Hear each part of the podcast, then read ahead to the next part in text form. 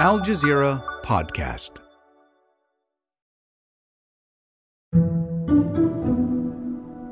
Indigenous activist Leonard Peltier has been in a U.S. maximum security prison for nearly five decades. But Nick Tilsen is one of the few people able to speak with Leonard. Yeah, so I got to talk. I actually talked to Leonard last night. You know, he's um he wants to be free. The U.S. government says Leonard Peltier aided in the murder of two FBI agents. But over the years, problems with his trial, allegations of false evidence, and coerced testimony have also appeared. The only thing I'm guilty of is trying to help my people. That's the only thing I'm guilty of. Since then, the UN, Amnesty International, US senators, his former prosecutor, and many other activists, native and non native, have spent the last decades advocating for his release. Leonard Peltier is known to many as the US's longest serving political prisoner. His supporters are asking why justice has been denied for so long.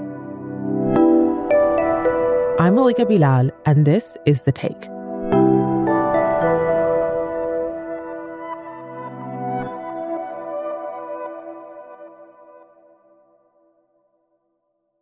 On Thursday, the U.S. marked Thanksgiving, a national holiday rooted in a story of coexistence. What the story often leaves out is a reality of genocide and erasure. Today, we're taking a look at that reality and the search for justice through the story of Leonard Peltier, with one of the groups advocating for his release. My name is uh, Nick Tilsen, and I'm the president and CEO of NDN Collective which is an organization, international organization dedicated to building indigenous power. And I'm Oglala Lakota, which is my tribe uh, here from the Oglala Lakota Nation and from the lands of the Oceti Sakowin. And where am I catching you today? Where are you?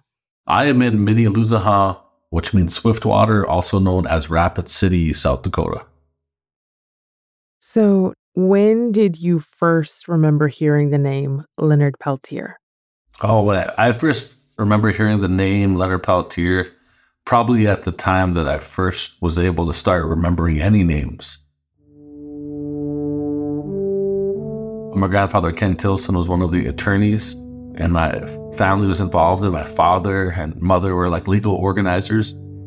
I heard his name as one of our warriors and people that was locked up by the United States government. I think I really started understanding, I would say around age seven, seven or eight. His story was so consistent with um, how we were treated. The United States government has broken almost every promise it's ever made with Indian people. And so, as shocking as his story is to so many people, it's also a reminder of how Native people, Indigenous people are treated every day by the United States government. Peltier was an activist with AIM, the American Indian Movement. How did he get involved? What was the draw? Leonard Peltier was a survivor of boarding schools the U.S. government forcibly separated an estimated 100,000 children from their parents. Those who created it back in the mid 1800s called it the Federal Indian Boarding School System. But perhaps it should have been called an instrument of American genocide. He was a survivor of the government sanctioned boarding schools and the church ranch boarding schools where they forced Native American people to assimilate into American society, to learn the Christian ways, to cut their hair out, to force them to wash their mouth out with soap if they were to speak their language, and then took them from their familial structures. And so Leonard Peltier, at a young age, was a survivor of the boarding school era, as many members of the American Indian movement were. And when the American Indian movement, you know, was started preaching pride of your Indian ways and growing your long hair. I mean, that was a pull. He didn't want to have his culture beat out of him. He was proud of who he was. And so naturally, as the American Indian movement started growing and building cultural pride um, of, of, identity, then the American Indian movement started making political stances, treaty stances, fishing rights. Those things spoke to him and to many people who became members of the American Indian movement. So, not everyone listening will be familiar with the story of Leonard Peltier, which we're going to begin 50 years ago when indigenous activists took over a town on a Native American reservation in Pine Ridge, South Dakota. What happened at Wounded Knee in 1973? I want to I want to stall there because I uh, it in fact was not a takeover. Um, I think that people have to understand the political and social context of the time. Mm. The American Indian movement was started in 1968, and between 1968 and 1978, the American Indian movement changed the political landscape for indigenous rights in the United States. From the frustrations of Indian life was eventually born a movement dedicated to ending them, the American Indian Movement. It first claimed public attention by occupying the island of Alcatraz more short lived but also more dramatic was the American Indian movement's protest at the Bureau of Indian Affairs building in Washington. Nick says AIM occupied the Bureau of Indian Affairs because they were seen as mismanaging their responsibility to the Native people. And for him, that hit close to home.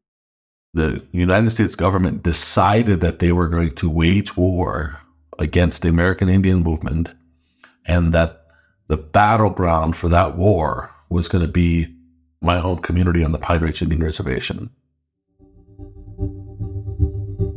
The Pine Ridge Reservation was under the Bureau of Indian Affairs, and many residents accused the reservation leader of a campaign of corruption and violence. So they invited AIM members to the reservation to help. And Nick says the U.S. government responded. So they had begun to do what they have done in many countries around the world, which was arm one side of the struggle. They, meaning the United States government and FBI, backed the tribal government at the time. They packed a, a group of people called the Goons, the Guardians of the Oglala Nation, who were basically a paramilitary goon squad. And Pine Ridge had become a militarized zone at the time. So we have the local residents, the Goon Squad, the FBI, and the American Indian Movement all there. It's a tinderbox ready to blow. In the winter of 1973, U.S. government agencies get word that something was happening. And so the story that some activists, you know, took over this small village, in fact, is not the actual case. People thought that the American Indian movement was going to go to the tribal headquarters and ransack the tribal headquarters, but they in fact just drove right by there. And they went to Wounded Knee to do a ceremony there. And when they got to Wounded Knee, they were then surrounded by United States Marshals, the FBI, the goons, the tribal police, um, several different agencies. So it was much more of a siege mm. than it was a takeover.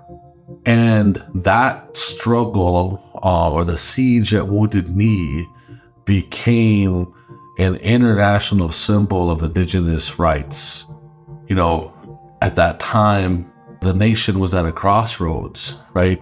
The thing that people have to understand is that, like, the context of that is that the federal government engaged in a counterintelligence program, a counterintelligence strategy to dismantle the American Indian movement in the same way that they were trying to do to the civil rights movement, in the same way that they were trying to do to the Black Panther Party. At the same time, they were trying to do to La Raza. Uh, at the same time, they were doing to try to do many of these social movements at the time. Leonard Peltier, as part of the American Indian movement, wanted to help at Pine Ridge. Many Native Americans did at that time. Because even after the siege itself ended, the tensions at Pine Ridge continued. Between 1973, when Wounded ended, to about 1976, it was considered the reign of terror on the Pine Ridge Indian Reservation, where there's over 60 plus murders. Many of those are the vast majority of those murders uh, were murders of Native people associated with the American Indian movement. And so you have this militarized zone, right? Like in 1975, there was all kinds of military and police at the time, and there was an encampment, and two FBI agents followed a vehicle into this encampment that was women and children and members of the American Indian movement, supposedly to interrogate this person for the stealing of a set of cowboy boots. Hmm. Leonard was at that encampment. Here's two FBI agents followed it, you know, in this climate where people are being murdered by the government, and then a shootout in, ensued between people in the encampment and the FBI agents. And on that day, there was three people that were killed. Hmm. There was Coler and Williams, who were at the FBI agents, and then there was Joe Stuntz, who was a Native American person that was a member of that encampment. People figured, oh, they're going to bring in the military, just going to kill everybody. And so people fled for, for the right reasons. And at that time, the United States government launched the biggest manhunt in the history of the Federal Bureau of Investigation. They picked up Dino Butler and Bob Robideau and charged them, and then Leonard Peltier had escaped to Canada. And so on that day, you know, people felt like that was like, you know, the end of the world for a lot of folks because they figured that they were going to, you know, come in and, and kill everybody. So that's what happened on that day. After the break, how that manhunt ended, what happened at Leonard Peltier's trial, and what he's hoping for now. Get your news in less than three minutes, three times per day with the Al Jazeera News Updates. Just ask your home device to play the news by Al Jazeera or subscribe wherever you listen to podcasts.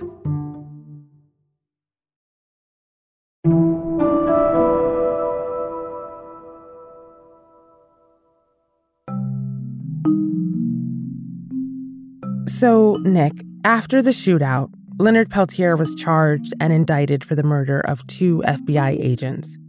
Now, Amnesty International and the United Nations have both raised issues about the trial, and he's now been referred to as the United States' longest serving political prisoner.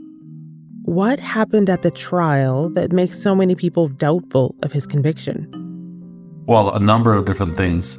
The FBI coerced a witness in order to extradite him from Canada they they brought this witness in who was a poor bear that was her last name and interrogated her for hours and hours and hours until they finally had a signed affidavit from her that said that she was leonard's uh, girlfriend and that he in fact told her that that he committed the murders and killed those two fbi agents turned out it was later admitted that that witness was coerced Poor Bear never even met Leonard Peltier, never knew Leonard Peltier. And now there's actual documentation that exists that shows that the FBI agent, in fact, knew that the testimony and the affidavit was coerced. Uh, but by that time, they had already got him in the United States. And so they moved on with the trial. Mm. So that's one thing. Secondly, at the trial, it became very clear that there was no evidence there's no, even to this day, there is no physical evidence connecting Leonard Peltier to the killing of those agents. Hmm. You, you have a ballistics expert in the FBI, right? And all they do is run a ballistics shooting a, a, a pin test, um, and to determine if that exact bullet came out of that exact gun. Well, the ballistics expert that the FBI put on the stand said that that ballistics test was never done. In fact, there was a ballistics test that was done, and the ballistic test proved that, in fact, that bullet did not come from his gun. And that's not all, Nick says. Here was the other unique thing that happened in those cases. The other folks, Dino Butler and Bob Robideau, they were tried and they were acquitted of the murdering of these FBI agents based on self defense. Mm. When Leonard went to jail, they actually got him for aiding and abetting. Well, how do you aid and abet a crime in which other two people were acquitted for? So there was just one thing after another. Since that time, we have seen many people come forth, including Reynolds, who was a former prosecutor, who said, you know, justice needs to be served. That's James Reynolds. He's he's now called for clemency, even though he is the former prosecutor. Yep. And that tells you something. You know, Leonard Peltier just turned 79 years old and is the longest living, you know, political prisoner in American history. Leonard Peltier has been in maximum security and sometimes solitary confinement for decades. He also had COVID while in prison, and his communication with the outside world is limited. But Nick is one of the people authorized to speak with him, as you heard at the beginning of the show. They talked the night before I spoke to Nick. I'm on his call list. You get a call and it just says, you know, we accept a call from a federal prison. So you have to say yes. Um, he has 15 minutes maximum. And, you know, he's in bad health. He has diabetes, type 2 diabetes. Mm. He is, you know, blind in one eye. He has an aortic aneurysm that can get, you know, worse at any time. So there's a lot of health problems. You imagine, you know, anybody on the outside at the age of 79 years old having health problems, the amount of care that they need. Mm-hmm. And he's in a eight foot by 12 foot cell with beds in it and a cellmate. You know, it's super damp and cold in those prisons, and he is elderly. And he is just trying to hang in there one day at a time. At a big federal prison, they shut everything down. People don't get the proper medical care. People don't get the proper attention that they need, um, even if they're diabetics. It's maddening and it's sad. And when Nick got that call, he says he was actually on the phone with other Native activists planning for his release. I was working with his tribe. I was talking a logistics meeting because I'm like, we're going to get him out. We are going to fight for Leonard and we're getting him out. And he said he wants to come back home to his people on Turtle Mountain. Let's make that happen. Nick and the members of the tribe are so hopeful about his release, they're trying to make a home for Leonard, someplace where he can go when he does get out. He don't have nothing. He does not have nothing. That's a big thing for him. He got, you know, he got emotional and was like, I, I, don't, I don't know. People have done those kind of things nice for me in my whole life, and he's it's giving him a hope, and that's what we need for him right now too. Wow. Is there one thing from your conversation that stands out to you about what he told you? You know, he was just, you know, one day he's like, I just want to be free. I want to be on my my own homelands. I want to be amongst my own people. I want to have a home. I want to be able to cook my own food. you know, uh, I want to be able to be surrounded around family and friends, you know, and uh, yeah, that's like that's what his request is at this time, you know, um, and I think that's like the simple things in life. Having those things is going to mean the world to him.